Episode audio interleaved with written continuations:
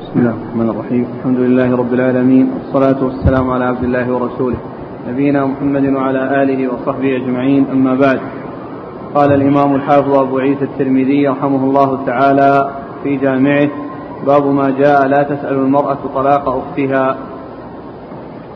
قال حدثنا قتيبة قال حدثنا سفيان بن عيينة عن الزهري عن سعيد بن المسيب عن أبي هريرة رضي الله عنه يبلغ به النبي صلى الله عليه وآله وسلم أنه قال لا تسأل المرأة طلاق أختها لتكفأ ما في إنائها.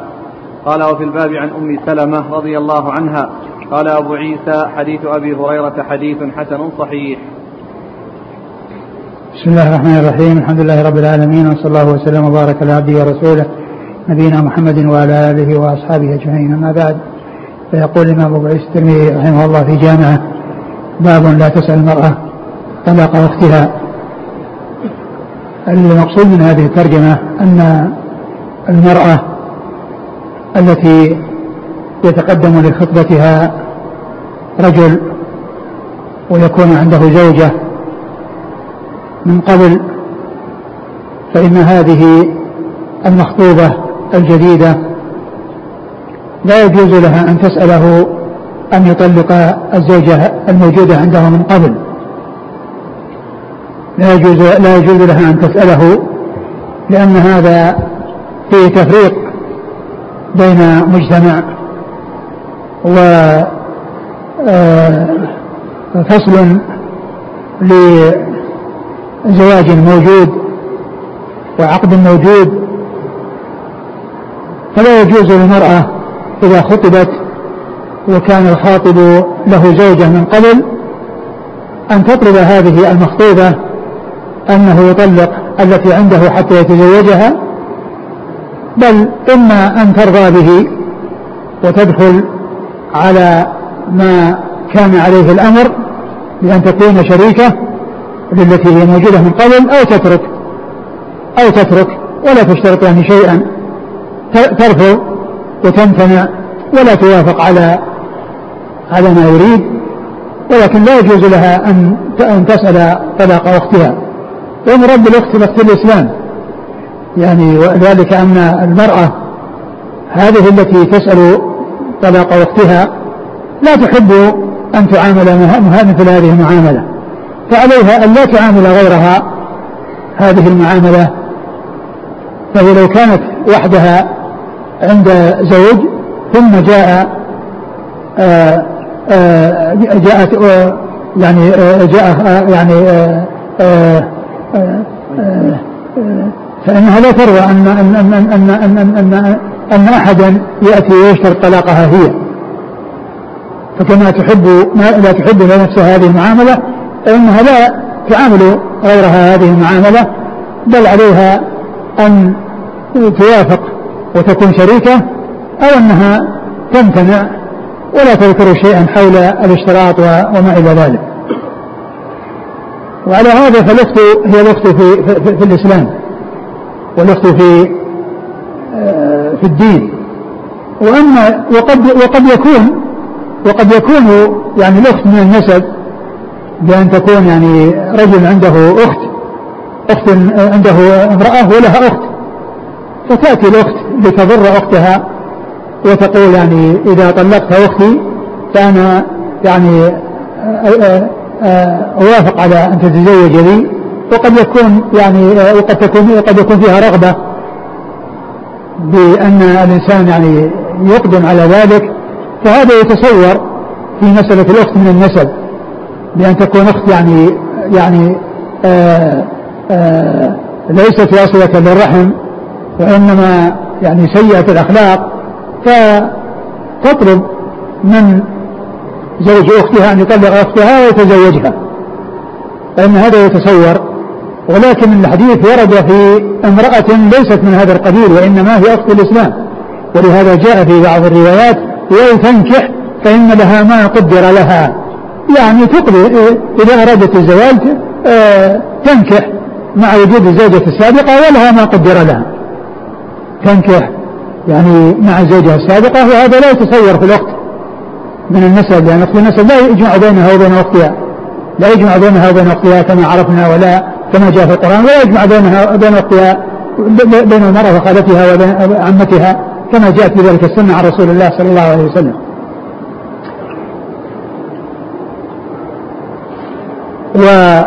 وهذا واضح في المرأة التي تكون موجودة من قبل فإن المخطوبة الجديدة لا تسأل. وقد جاء الحديث النهي عن ذلك وقال لتكفأ ما في صحفتها. يعني معناه الخير الذي عندها والرزق الذي عندها والمنفعة التي عندها تريد أن تقبض يعني ما في إنائها فيكون يضيع عليها.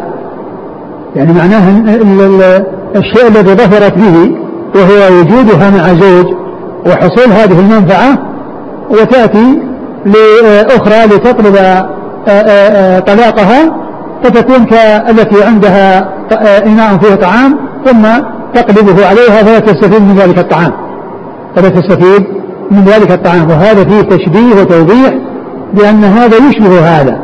يعني هذا الشيء الذي يحصل من طلبها طلاق وقتها شبيه بمن عندها نفع متحقق وفائدة متحققة وشيء ظفرت به وهو بين يديها فتأتي وتقلب ذلك الذي آه، ظفرت به وتفوته عليها وتضيعه عليها. وهناك مسألة يعني آه، آه، تذكر بمناسبة ذكر هذه المسألة ولكنها تختلف عنها وهي محل خلاف بين العلم وهي أن المرأة التي يخطبها رجل وليس له زوجة تشترط أن لا يتزوج عليها. تشترط أن لا يتزوج عليها. فهذه لا بأس بهذا الشرط. لا بأس به لأنها ما ضيعت على أحد ولكنها وهي في السعة تخبر بأنها لا تستطيع أن تكون مع الضرائر وأن ذلك يشق عليها ويلحق بها ضررا وقد تكون جربت من قبل فهي تريد من من من آه، خطبها أن تبقى وحيدة وألا يشاركها أحد فإن لها أن تشترط ذلك.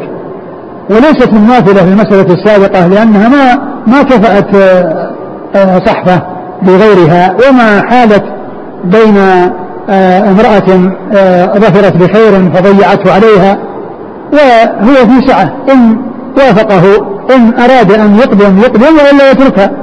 يتركها وشرطها. ويبحث عن واحدة لا تشترط في هذا الشرط. ويبحث عن واحدة لا تشترط في هذا الحاصل أنه فرق بين هاتين المسألتين.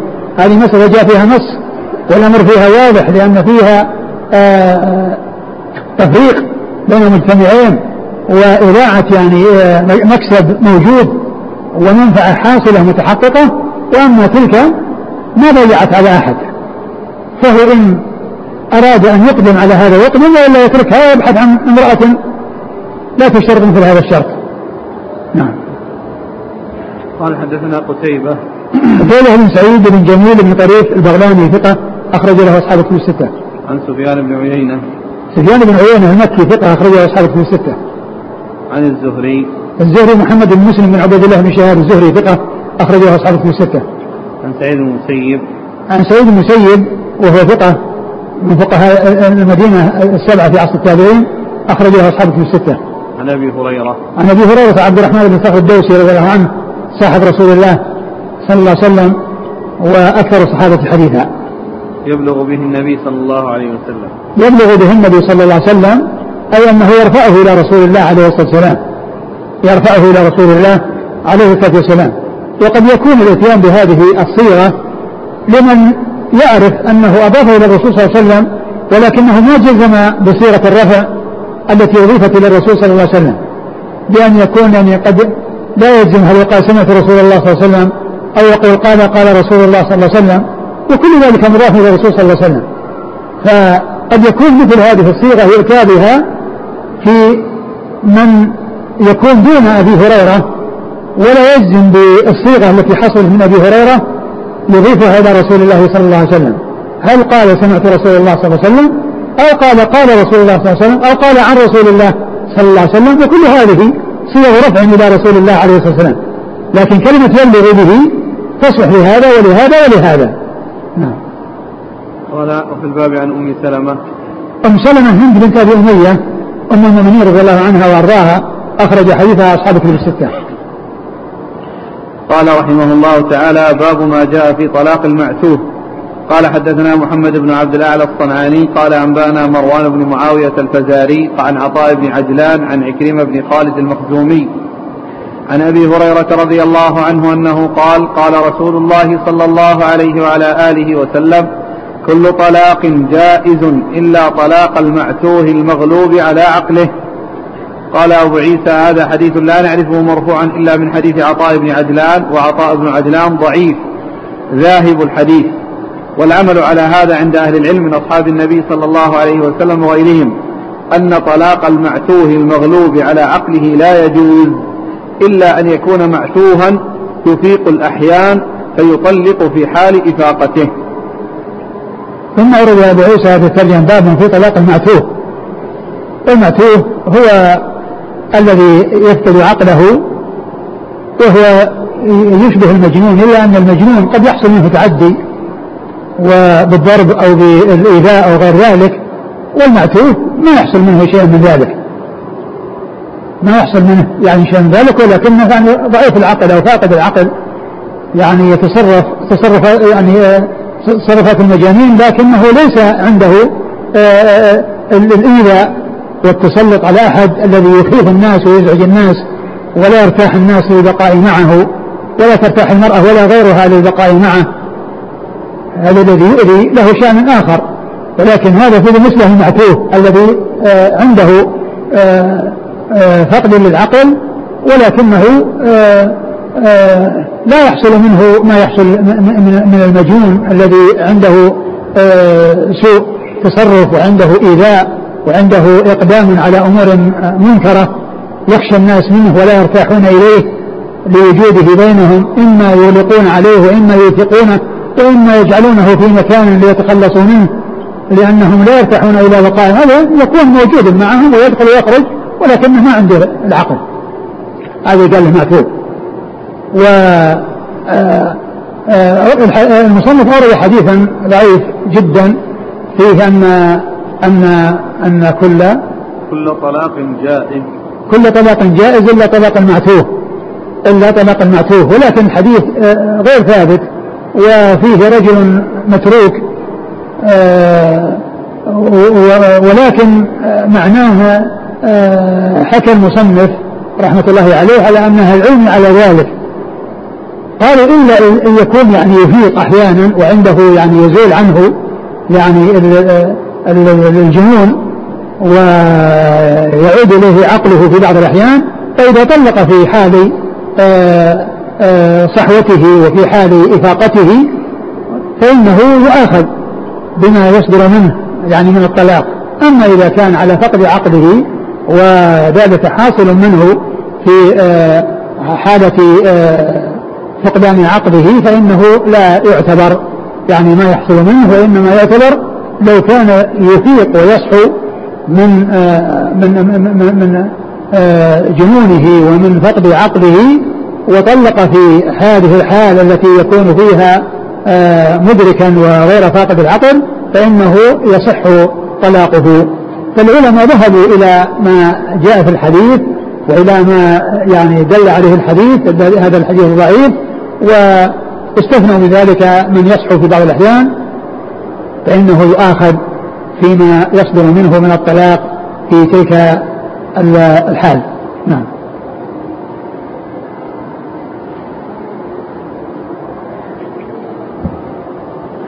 قال حدثنا محمد بن عبد الاعلى الصنعاني. محمد بن عبد الاعلى الصنعاني ثقة أخرجه مسلم وأصحاب السنة. وأصحاب السنة.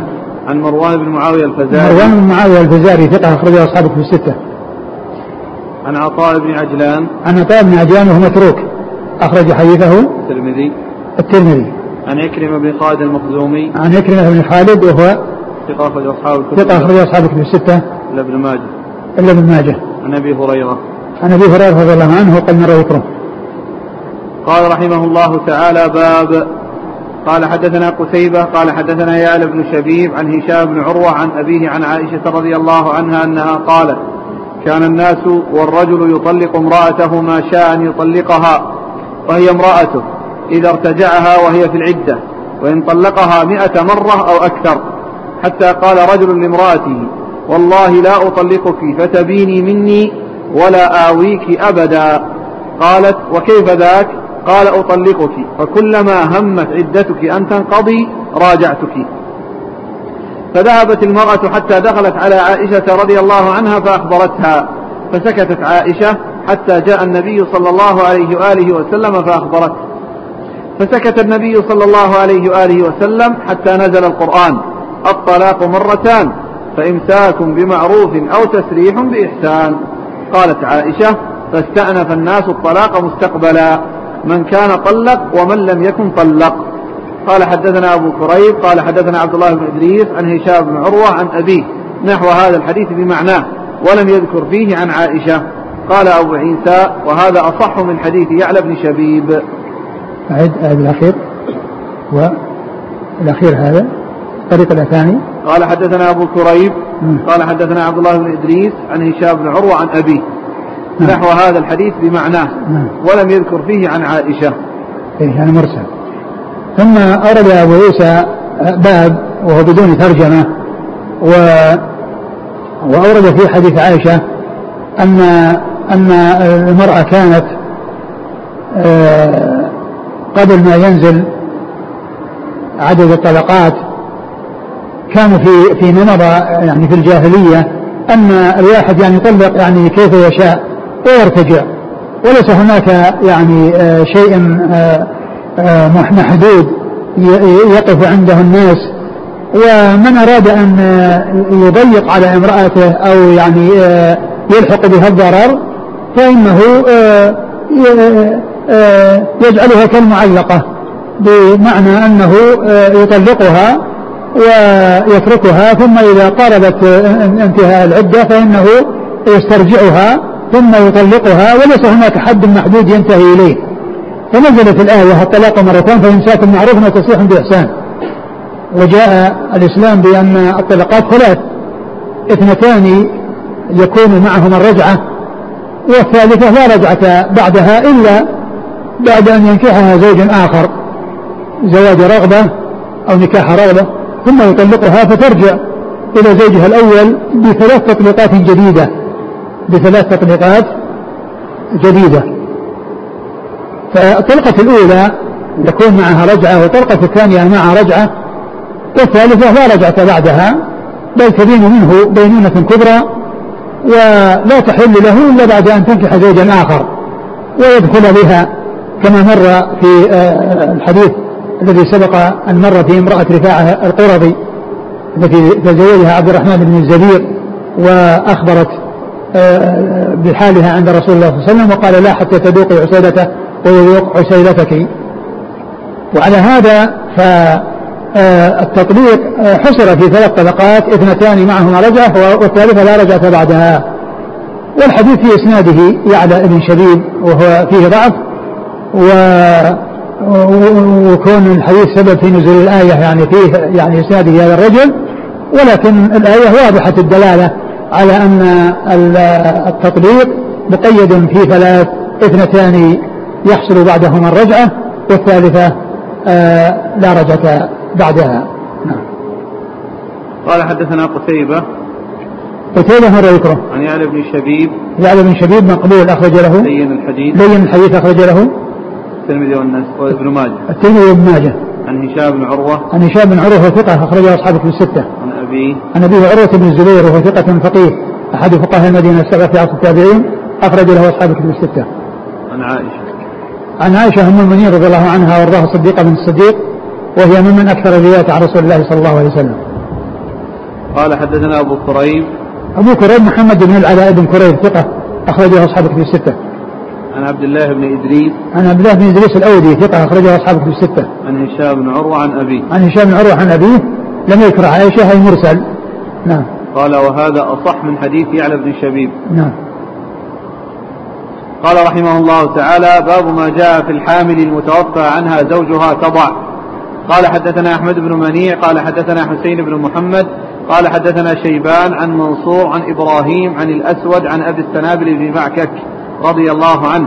قال وضعت سبيعة بعد وفاة زوجها بثلاثة وعشرين أو خمسة وعشرين أو خمسة وعشرين يوما فلما تعلت تشوفت للنكاح فأنكر عليها. فذكر ذلك للنبي صلى الله عليه وآله وسلم فقال إن تفعل فقد حل أجلها. قال حدثنا أحمد بن منيع قال حدثنا الحسن بن موسى قال حدثنا شيبان عن منصور نحوه. قال وفي الباب عن أم سلمة رضي الله عنها. قال أبو عيسى حديث أبي السنابل حديث مشهور من هذا الوجه ولا نعرف للأسود سماعا من أبي السنابل. وسمعت محمدا يقول لا أعرف أن أبا السنابل عاش بعد النبي صلى الله عليه وسلم والعمل على هذا عند أكثر أهل العلم من أصحاب النبي صلى الله عليه وآله وسلم وغيرهم أن الحامل المتوفى عنها زوجها إذا وضعت فقد حل التزويج لها وإن لم تكن انقضت عدتها وهو قول سفيان الثوري والشافعي وأحمد وإسحاق وقال بعض أهل العلم من أصحاب النبي صلى الله عليه وآله وسلم وغيرهم تعتد آخر الأجلين والقول الأول أصح.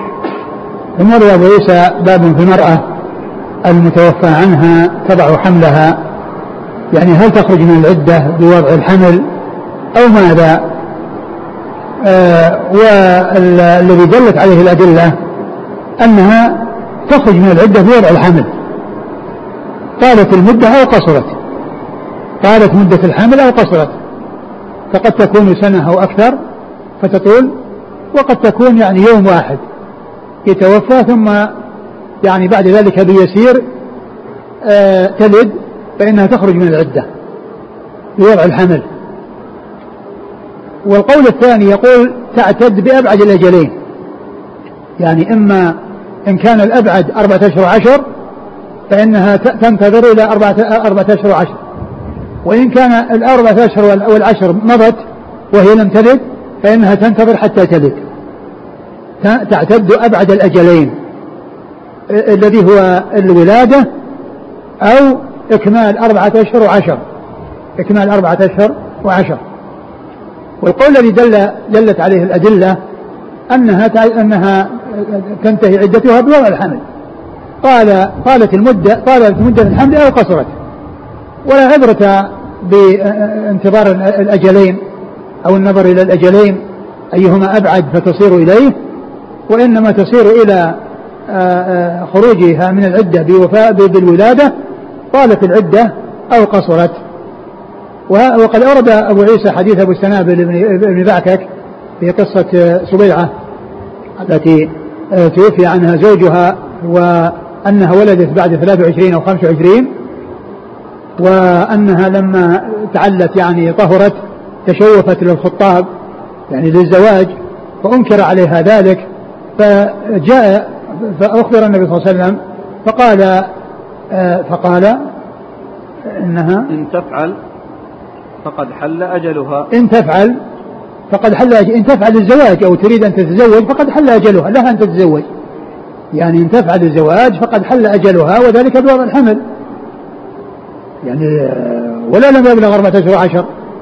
وهذه مدتها ما بلغت أربعة أشهر عشر وإنما ثلاث وعشرين أو أربعة وعشرين أو خمسة وعشرين. يعني فقال إن لها أن تتزوج لها أن تتزوج لأنها أكملت العدة. فبين عليه الصلاة والسلام أن المتوفى عنها عدتها أو عدتها وضع الحمل. وهذا مثل الطلاق أيضا. مثل الطلاق لأن المرأة الحامل يعني تنتهي عدتها بوضع الحمل. لا تعتد بأشهر كما تعتد الآيسة والصغيرة وإنما تعتد بوضع الحمل. يعني طالت المدة أو قصرت فكل من العدة في الطلاق الحامل عدة الحامل في الطلاق وفي الوفاة آه، هي واحدة هي وضع الحمل. طالت المدة أو قصرت طالت المدة أو قصرت. والطلاق يعني لغير للحائل إما بالأقراء إذا كانت تحيض ثلاث حيضات وإن كانت آيسة أو صغيرة فثلاث أشهر. وأما المتوفى عنها فإن كانت حاملا فعدته وضع الحمل وإن كانت حائلا فعدتها أربعة أشهر وعشر. أعد المتن. عن ابي السنابل بن معكة قال وضعت سبيعة بعد وفاة زوجها بثلاثة وعشرين أو خمسة وعشرين يوما فلما تعلت تشوفت للنكاح. يعني تعلت طهرت واغتسلت تشوفت للنكاح يعني انتظرت أو استعدت للخطاب. نعم. فأنكر عليها فذكر ذلك للنبي صلى الله عليه وسلم فقال إن تفعل فقد حل أجلها. يعني إن تفعل الزواج فقد حل أجلها ولها أن تتزوج. نعم. قال حدثنا أحمد بن منيع. أحمد بن منيع ثقة أخرجه أصحاب الكتب الستة. عن حسين بن محمد. عن حسين بن محمد وهو ثقة أخرجه أصحاب الكتب. نعم. أصحاب الكتب الستة. عن شيبان. عن شيبان بن عبد الرحمن ثقة أخرجه أصحاب الكتب الستة. عن منصور. عن منصور بن المعتمر ثقة أخرجه أصحاب الكتب الستة. عن إبراهيم. عن إبراهيم بن يزيد بن قيس النخعي ثقة أخرجه أصحاب الكتب الستة. عن الأسود. عن الأسود آه، آه، آه، بن قيس وهو الأسود بن يزيد. بن الأسود بن يزيد ولا بن قيس؟ يزيد علقمة بن قيس نعم. أسود بن يزيد. هو الأسود بن يزيد.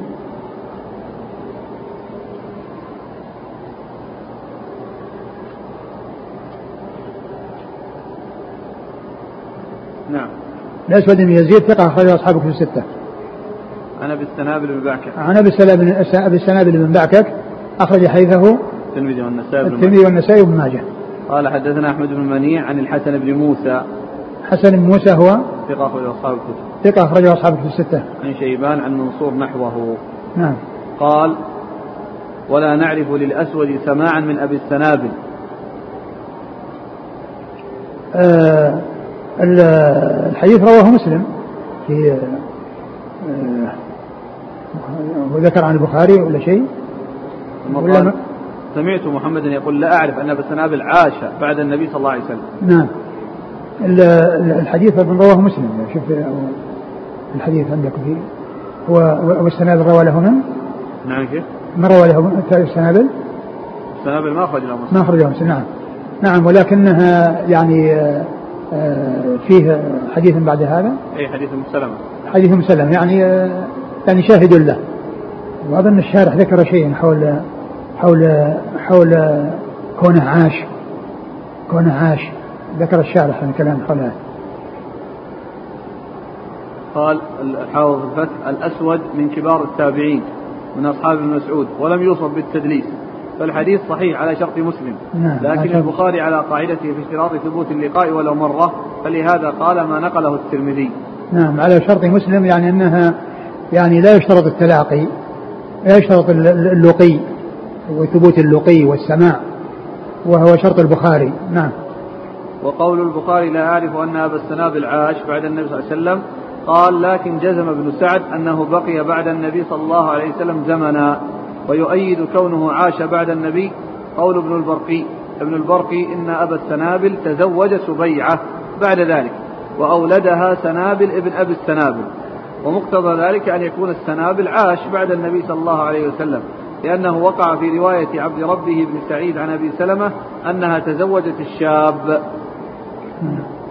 وكذا في رواية داود بن أبي عاصم أنها تزوجت فتى من قومها قصتها كانت بعد حجة الوداع فاحتاج إن كان الشاب دخل عليها ثم طلقها إلى زمان عدة منه ثم إلى زمان الحمل حتى تضع وتلد, وتلد سنابل. حتى صار أبوه يكنى به أبو السنابل أبا السنابل قاله الحافظ. نعم.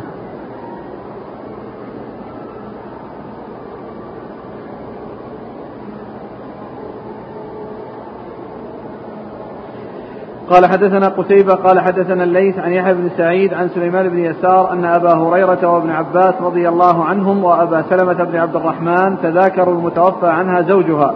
الحامل تضع بعد وفاة زوجها. فقال ابن عباس تعتد آخر الأجلين. وقال أبو سلمة بل تحل حين تضع. وقال أبو هريرة أنا مع ابن أخي يعني أبا سلمة. فأرسلوا إلى أم سلمة رضي الله عنها زوج النبي صلى الله عليه وسلم فقالت قد وضعت سبيعة الأسلمية بعد وفاة زوجها بيسير فاستفتت رسول الله صلى الله عليه وسلم فأمرها أن تتزوج. قال أبو عيسى هذا حديث حسن صحيح. ثم ورد أبو عيسى حديث عائشة رضي الله عنها وهو مثل ما جاء في قصة أبي السنابل ابن بعكك وأنها ولدت بعده بيسير. وهو وحديث ابن السنابل فيه تحديد المدة وأنها 23 أو 25 وهي مدة يسيرة يعني بالنسبة لعدة الوفاة التي هي أربعة أشهر وعشر لأنها ما أكملت شهرا واحدا ما أكملت شهرا واحدا. فالرسول صلى الله عليه وسلم بين أن عدتها وضع الحمل. فدل ذلك على آه، أن المتوفى عنها آه، تكون عدتها وضع الحمل. وقد ذكر أبو عيسى حديث عائشة وفيه أن اثنين من الصحابة وواحد من التابعين آه، اثنين من واحد من التابعين اللي هو أبو سلمة. اثنين من الصحابة اللي هم ابن عباس وأبو هريرة وأبو سلمة من التابعين. تذاكروا المتوفى عنها زوجها كيف تعتد؟ فقال ابن عباس تعتد أبعد الأجلين. تعتد أبعد الأجلين. وقال أبو سلمة بن عبد الرحمن آه، تعتد بوضع الحمل. وقال أبو هريرة أنه يقول مثل ما قال أبو سلمة فأرسلوا إلى عائشة رضي الله عنها فأخبرتهم بالحديث عن رسول الله صلى الله عليه وسلم. فأخبرتهم بالحديث عن رسول الله عليه السلام في قصة سبيعة الأسلمية وأنها ولدت بعد وفاة زوجها بيسير. فأذنها رسول الله صلى الله عليه وسلم أن تتزوج يعني حيث انتهت عدتها. فيكون الحديث حديث ابي السنابل وحديث عائشة. أم سلمة. نعم. أم سلمة. أم سلمة؟ اي فأرسلوا لا لا نعم. فأرسلوا إلى أم سلمة. ما في عائشة؟ لا لا. آه فأرسلوا إلى أم سلمة وليست عائشة. فأخبرتهم بقصة سبيعة الأسلمية وأنها وأنها ولدت بعد وفاة النبي صلى الله عليه وسلم بيسير وأذن لها أن تتزوج يعني لأنها خرجت من العدة فدل على أن عدة المتوفى عنها أنها وضع الحمل كما أن عدة المطلقة وضع الحمل بنص القرآن وولاة الأحمال أجلهن يضعن حملهن. نعم. قال حدثنا قتيبة عن الليث. الليث بن سعد المصري ثقة فقيه أخرجه أصحاب في الستة. عن يحيى بن سعيد. يحيى بن سعيد الأنصاري ثقة أخرجه أصحابه في الستة. عن سليمان بن يسار. سليمان بن يسار ثقة فقيه أحد فقهاء المدينة السبعة في عصر التابعين أخرجه أصحابه في الستة. عن أم سلمة. عن أم سلمة أم المؤمنين رضي الله عنها وأرضاها وقد مر ذكرها. قال رحمه الله تعالى باب ما جاء في عدة المتوفى عنها زوجها قال حدثنا الأنصاري قال حدثنا معن بن عيسى قال أنبانا مالك بن أنس عن عبد الله بن أبي بكر بن محمد بن عمرو بن حزم عن حميد بن نافع عن زينب بنت أم أبي سلمة رضي الله عنهما أنها أخبرته بهذه الأحاديث الثلاثة. قالت زينب دخلت على أم حبيبة رضي الله عنها زوج النبي صلى الله عليه وآله وسلم حين توفي أبوها أبو سفيان بن حرب رضي الله عنه فدعت بطيب فيه صفرة خلوق أو غيره.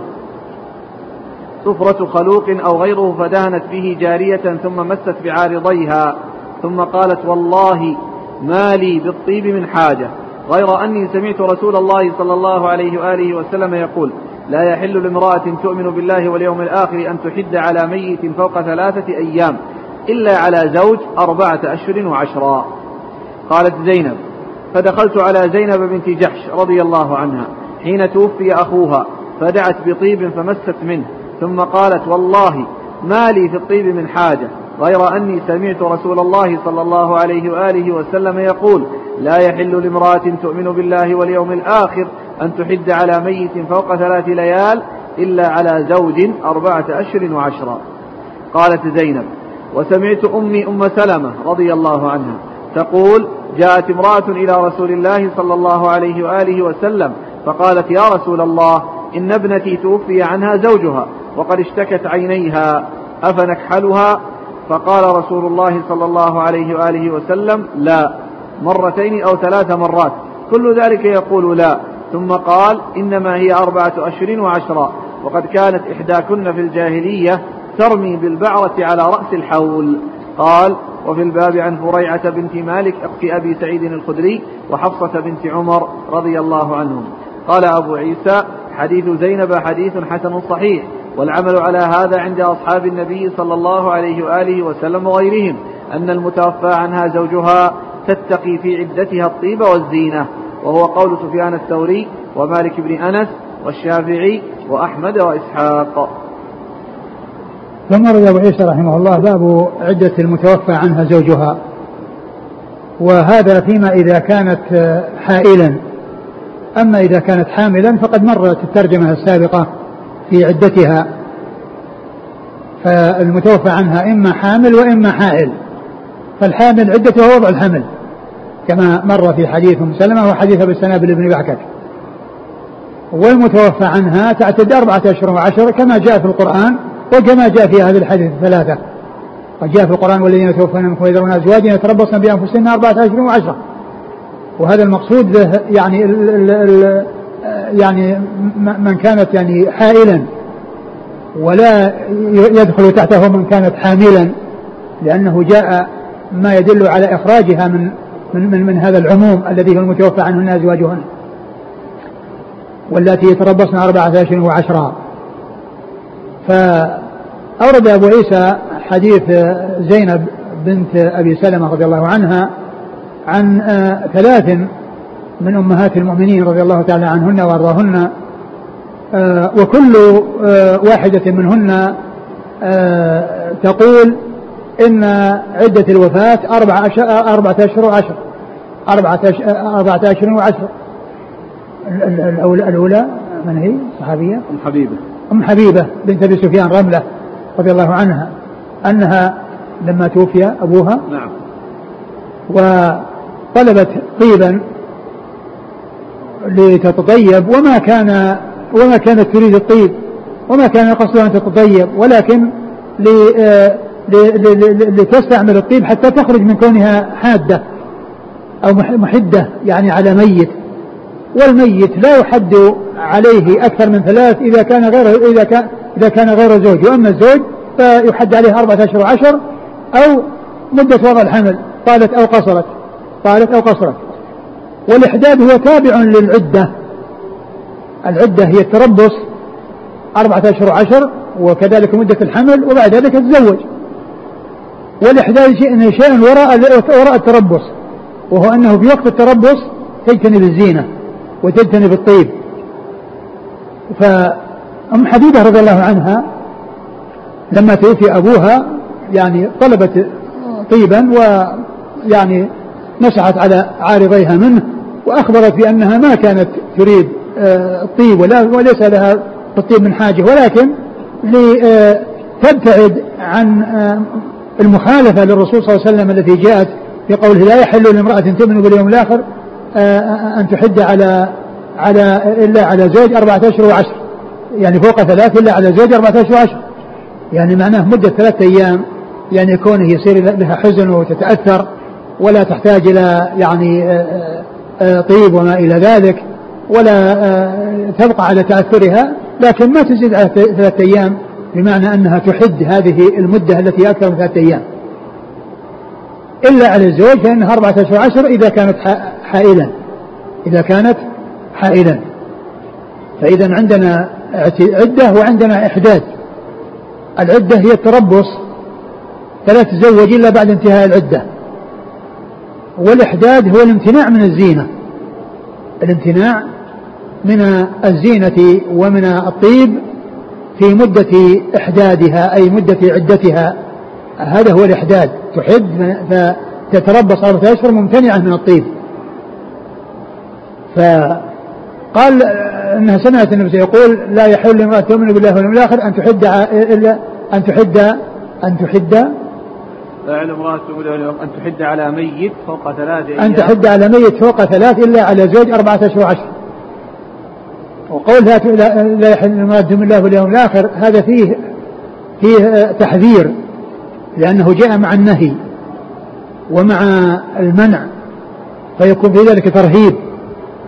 فذكر الإيمان بالله لأنه الأصل الذي يتبعه كل إيمان ولا ولا ينفع إيمان بشيء إذا لم يكن مبنيا على الإيمان بالله وحده ولهذا جاءت جاء في حديث جبريل أن تؤمن بالله وملائكته وكتبه ورسله فأضاف هذه الأشياء التي بعده إليه. كتب الله وملائكة الله ورسل الله. آه وذكر اليوم الآخر لأنه اليوم الذي يحاسب الناس فيه على أعمالهم إن فعلوا خيرا أثيبوا عليه وإن فعلوا شرا عوقبوا عليه. فيمتثلون الأوامر ويجتنبون النواهي فيمتثلون الأوامر ليرجوا ثواب الله ويبتعدوا عن النواهي خوفا من عقاب الله. وهنا فيه نهي وفيه تحريم لا يحل لامرأة تؤمن بالله واليوم الآخر أن تحد إلا أن تحد آه، على يعني ميت أكثر من ثلاث إلا على زوج أربعة أشهر وعشرة. هذا حديث آه، أم حبيبة رملة بنت أبي سفيان أم المؤمنين رضي الله عنها وأرضاها. وحديث زينب بنت جحش مثل حديث أم حبيبة أنه مات أخوها. نعم. مات أخوها فأيضا طلبت الطيب وأخبرت ب آه، لأن النبي صلى الله عليه وسلم قال يعني مثل ما قال مثل ما مر في حديث أم حبيبة لا يحل امرأة تؤمن بالله الآخر أن تحد فوق على ميت فوق ثلاث إلا على زوج أربعة أشهر وعشرة. ثم الحديث الثالث عن أمها أم سلمة يعني زينب تروي عن أمها أم سلمة أن امرأة جاءت آه نعم جاءت النبي صلى الله عليه وسلم قالت يا رسول الله إن ابنتي توفي عنها زوجها وقد اشتكت عينيها. أن ابنتي مات عنها زوجها وقد اشتكت عينيها أفنكحلها قال لا لأن الكحل زينة لأن الكحل زينة وجمال والمرأة تبتعد عن الجمال. ثم إنه صلى الله عليه وسلم ذكر العدة التي شرعها الله وهي أربعة أشهر وعشر وأن هذا فيه تسهيل وتيسير على هذه الأمة وقد كانت الواحدة في الجاهلية تمكث مدة طويلة على أسوأ حال وتكون في مكان يعني آه، مكتوم وتلبس آه، آه، أسوأ ثيابها وتبقى على هيئة كريهة لا تمس ماء ولا تستعمل الماء فتكون على أسوأ حال وعلى أخبث رائحة وأقبح رائحة. ثم إذا انتهى الحول تخرج وتؤتى ببعرة فترمي بها وتكون بذلك انتهت عدتها أو انتهت آه، يعني المدة التي تتركها آه، من أجل زوجها. فجاء الإسلام وحدد أربعة أشهر وعشر وبالنسبة للحوائل ومدة وضع الحمل بالنسبة للحوامل. وقال عليه الصلاة والسلام إيش؟ قال قد كانت. إنما هي أربعة أشهر وعشرة. يعني وهي مدة قليلة بالنسبة لذلك الذي كان يفعل في الجاهلية. وقد كانت. إحداكن في الجاهلية ترمي بالبعرة على رأس الحول. وقد كانت إحداكن في الجاهلية ترمي بالبعرة على رأس الحول يعني أنها تكون في مكان آه، مكتوم وتبقى فيه يعني لا تمس ماء فتكون يعني على أسوأ يعني حال وأقبح ريحة. ثم أنها تخرج بعد هذه المدة التي هي سنة كاملة وترمي بالبعرة تعطى بعرة فترمي بها يعني إشعارا بأنها انتهت عدتها. فالرسول صلى الله عليه وسلم يبين أن هذه المدة التي شرعها الله وأنها تمكث بدون زينة وبدون تجمل مدة ليست يعني شيء بالنسبة لما كانت تفعله النساء في الجاهلية من الشيء الذي فيه عنت وفيه مشقة وفيه ضرر. عليهن والحديث كلها تدل على أن عدة الوفاة هي أربعة أشهر وعشر وهو مطابق لما جاء في القرآن و ولكن ذلك كما هو معلوم يستثنى منه آه، الحوامل فإن عدتهن إنما تكون بوضع الحمل نعم.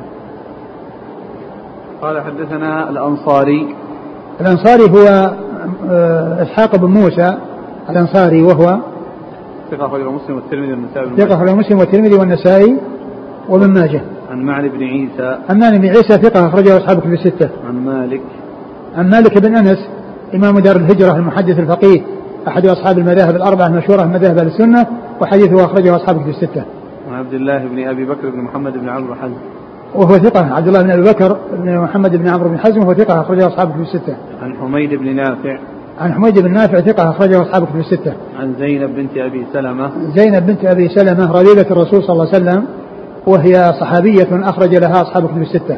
عن أم حبيبة. عن أم حبيبة وهي رملة بنت أبي سفيان أخرج حديثها أصحاب كتب الستة. وعن زينب بنت جحش. وعن زينب بنت جحش أخرج حديثها أصحاب كتب الستة. عن أم سلمة. وعن أم سلمة أخرج حديثها أصحاب الكتب الستة قال وفي الباب عن فريعة بنت مالك أخت أبي سعيد الخدري وفي الباب عن فريعة بنت مالك أخت أبي سعيد الخدري يعني أبو سعيد الخدري سعد بن مالك بن سنان. وهي فريعة بنت مالك بن سنان. وهي صحابية أخرج لها. أصحاب السنن. أخرج لها أصحاب السنن. وحفصة بنت عمر. وحفصة بنت عمر أم المؤمنين رضي الله عنها وأرضاها أخرج لها أصحاب الكتب الستة. قال أبو عيسى حديث زينب حديث صحيح والعمل على هذا عند أصحاب النبي صلى الله عليه وسلم وغيرهم. أن المتوفى عنها زوجها تتقي في عدتها الطيب والزينة. وهو قول سفيان الثوري ومالك بن أنس والشافعي وأحمد وإسحاق. يعني حديث زينب يعني بنت أبي سلمة التي تروي عن أمهات المؤمنين وهو حديث يعني آآ آآ ترويه عن كل واحدة من أمهات المؤمنين وموضوعه واحد وهو اعتداد النساء المتوفى عنهن أزواجهن وعشر. نعم. قال رحمه الله تعالى باب ما جاء في المظاهر يواقع قبل أن يكفر. والله تعالى أعلم وصلى الله وسلم وبارك على عبده ورسوله نبينا محمد وعلى آله وأصحابه أجمعين. جزاكم الله خيرا وبارك الله فيكم ونفعنا الله بما قلتم. وغفر الله لنا ولكم وللمسلمين أجمعين. الإحداد لا يلازم العدة في كل أنواعها. فيما يتعلق بالوفاة يلازمها. وأما بالنسبة عدة المطلقة لا عدة الطلاق إذا الطلاق الرجعي تتجمل المرأة لزوجها وتكون عنده في بيته وتتجمل ولعل الله يحدث أمرا وهو أن يراجعها إذا إذا رآها متجملة. وإذا واقعها فإنها تكون فإن فإنه ذلك يكون رجعة. وإذا وقعها يكون رجعة. وإنما الامتناع من ال من ال الزينة إنما هو المتوفى عنها زوجها. المتوفى عنها زوجها. أما المطلقة طلاقا يعني رجعيا فإنها زوجة ومن المناسب أن تتجمل لعله يراجعها وينتهي ذلك الطلاق الذي حصل إذا كان المصلحة في رجوعهما واجتماعهما وعدم فراقهما. نقيد بالرجعية ولا نقول الطلاق عموما؟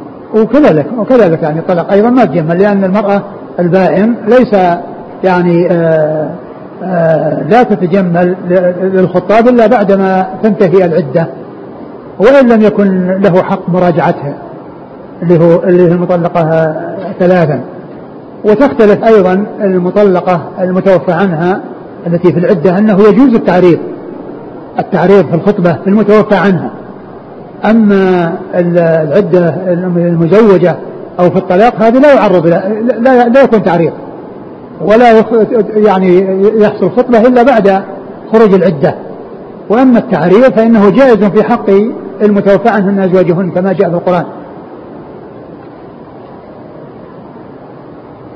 والمطلقات لا يعرض يعني لهن وإنما التعريض يكون للمتوفى عنهن. لأن التعريض جاء في حق المتوفى عنهن أزواجهن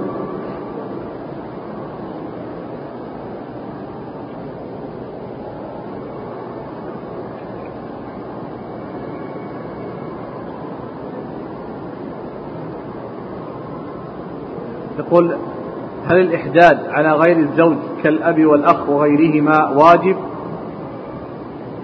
لا ليس بواجب ليس بالواجب لكنه لا يجوز أن يزاد فيه يعني على ثلاث.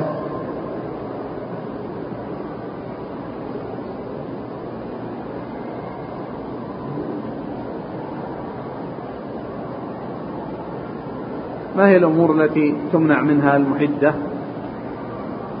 تمنع من الزينة ومن يعني اللباس الجمال. يعني الزينة يعني آه مثل الاكتحال ومثل يعني آه استعمال مادة الجمال ومثل الألبسة الجميلة ومثل الطيب كل هذا تمنع منه. وكذلك أيضا يعني آه آه تمكث في بيت الزوج وتعتد في بيت الزوج ولا تخرج إلا لضرورة في النهار. نعم. يقول السائل هل الفسخ والخلع شيء واحد؟ أم بينهما فرق؟ الفسخ. الخلع فسخ. وقد يعني وقد يكون الفسخ يعني من القاضي بين الزوجين لعدم آه، استمرار الزوجية وعدم يعني الوفاق بينهما. ولا يكون هناك خلع. يعني قد يفسخ الزوج يعني العقد فيكون فسخا ولا يقال الخلع لأن الخلع يعني آه، لا يكون إلا مع عوض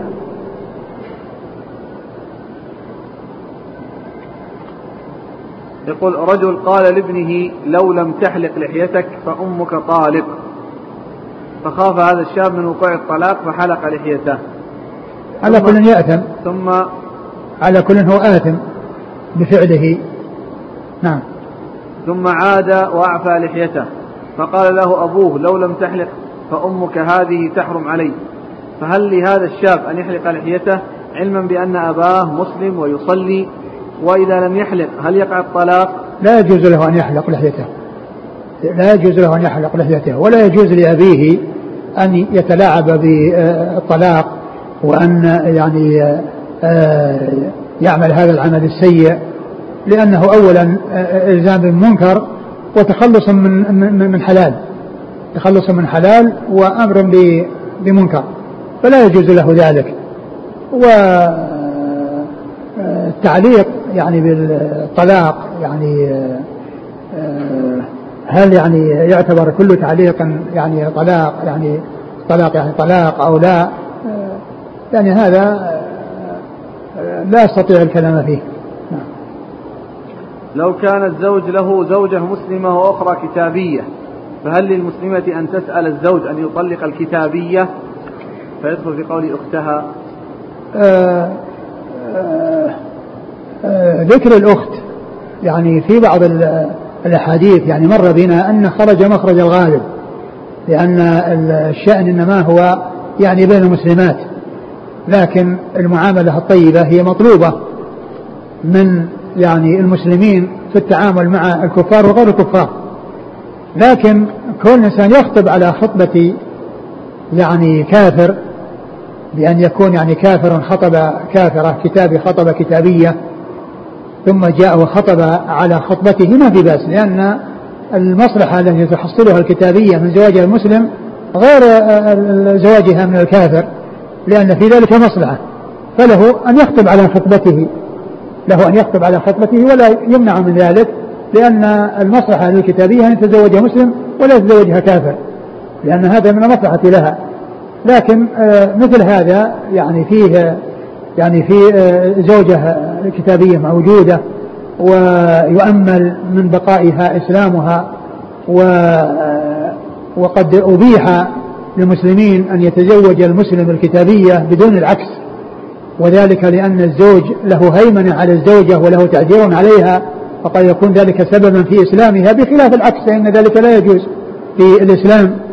ف آه، لا ليس للمرأة أن تسأل طلاق تلك المرأة التي عنده وإنما آه، إن آه، رضيت يعني البقاء تبقى ولتنكح ولها ما كتب الله لها وإن كانت لا تريد تترك.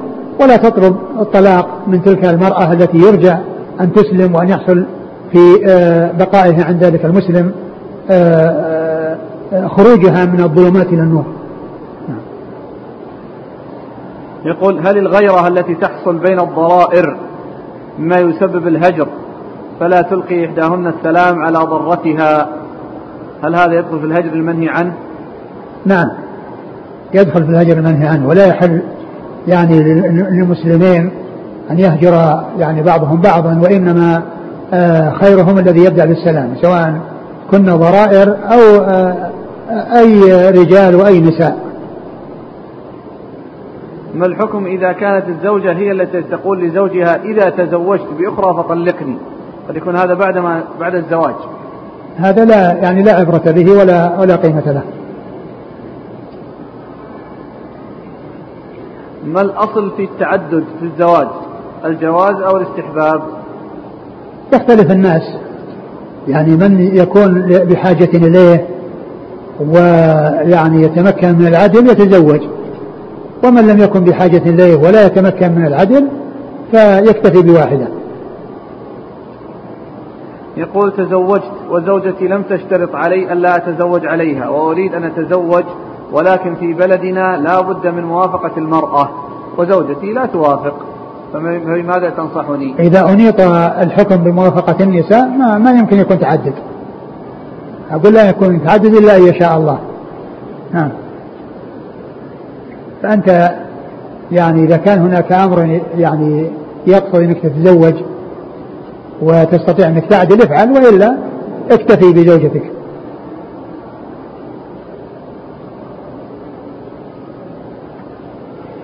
يقول عندنا المرأة لا يمكن أن تتزوج إلا إذا بلغت 18 سنة وهذا أمر من الحكومة. فهل إذا خالف أحد هذا الأمر بأن زوج ابنته لرجل قبل هذا السن يكون ارتكب معصية؟ لا ما ارتكب معصية.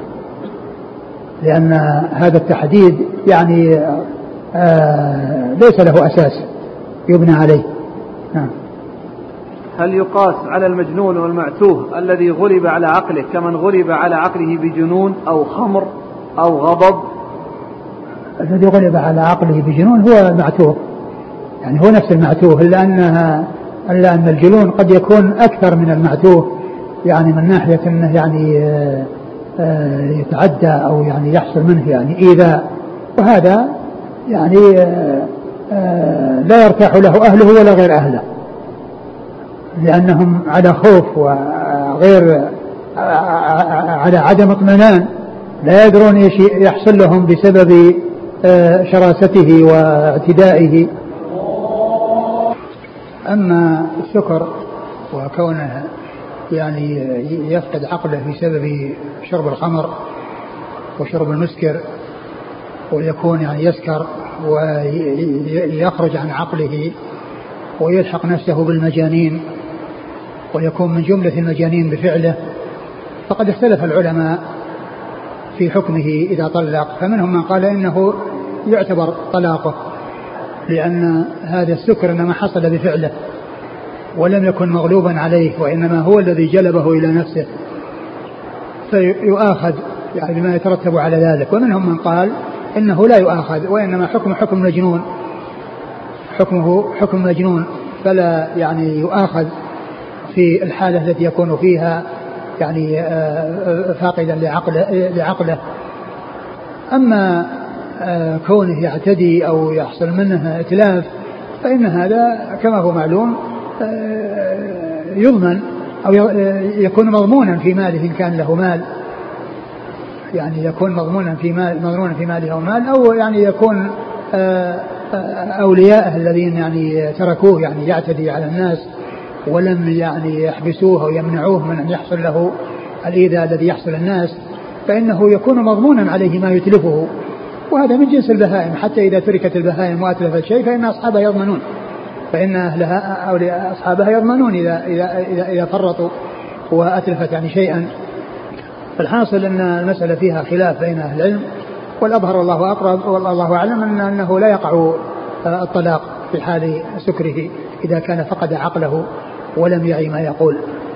ومن المعلوم أن المجنون أو أن السكران هذا أعطاه الله عز وجل العقل ثم هو يسعى في, في أن يلحق نفسه بالمجانين. مع أنه يعرف أن المجانين يعني أنهم يعني آه، وضعهم آه، سيء وأنه وضع يعني آه، مذموم يعني الذي يحصل لهم ومع ذلك يسعى بعض الناس إلى أن يلحق نفسه بالمجانين. ولهذا يقول ابن الوردي في في في لامية العراء في اللامية التي في الأخلاق والآداب وهي من يعني نظم جميل يقول كيف يسعى في جنون من عقل؟ هذا شيء عجيب. إنسان يعطيه الله عقلا ثم يسعى في أن يكون مجنونا ويعمل إلى أن يكون من جملة المجانين. والله تعالى جعله من العقلاء الذين يميزون بين النافع والضار فيعمل العمل الذي يجعله مجنونا لا يميز بين النافع والضار. بل والعياذ بالله قد يقع في أفحش الفواحش قد يقع في أمه أو أخته أو بنته لأنه فقد العقل. ولهذا قيل لها أم الخبائث لأنها تأتي بالخبائث تأتي بالخبائث وتوقع في الخبائث لأن الإنسان تسبب يعني في ذلك وجنى على نفسه في ذلك فهذا من من من الأمور العجيبة. كيف يسعى في جنون من عقل؟ هذا شيء يعقل. إنسان الله يعطيه عقل ثم يسعى في الجنون وأن يكون من جملة المجانين. هذا شيء عجيب. يعني أين العقول؟ أين الرجال؟ يعطيهم الله عز وجل العقل يميزون به بين ما ينفع ويضر ثم يسعون إلى أن يكون من جملة المجانين. مع أنهم يعرفون المجانين إنهم يعني وضعهم الذي الذي هم عليه يعني أمر آه آه, آه، يعني يحصل الناس الشفقة عليهم والرحمة بهم لأنهم ما عندهم عقول يميزون بها. وهذا يسعى إلى أن يكون من جملتهم وأن يكون من جنسهم وأن يكون مثلهم.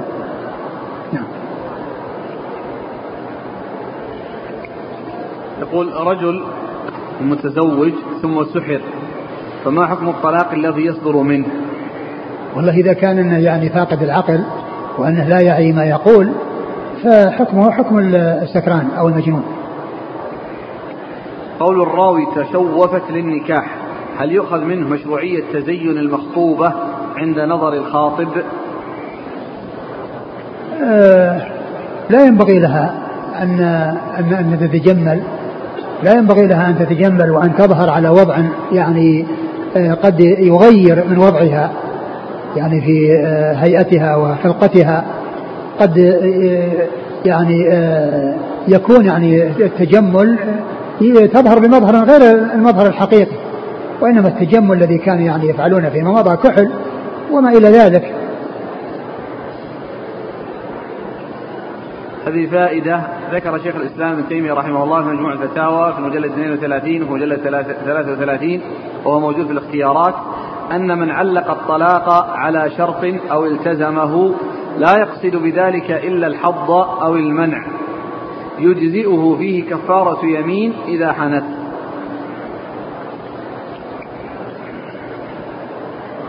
على كل يعني مسائل الشروط ومسائل التعليق يعني هي من الأمور المسائل الشائكة ومسائل الطلاق أيضا كذلك من المسائل الخطيرة التي ليست بالهينة لأنه يترتب عليها يعني تحليل ابضاع نعم.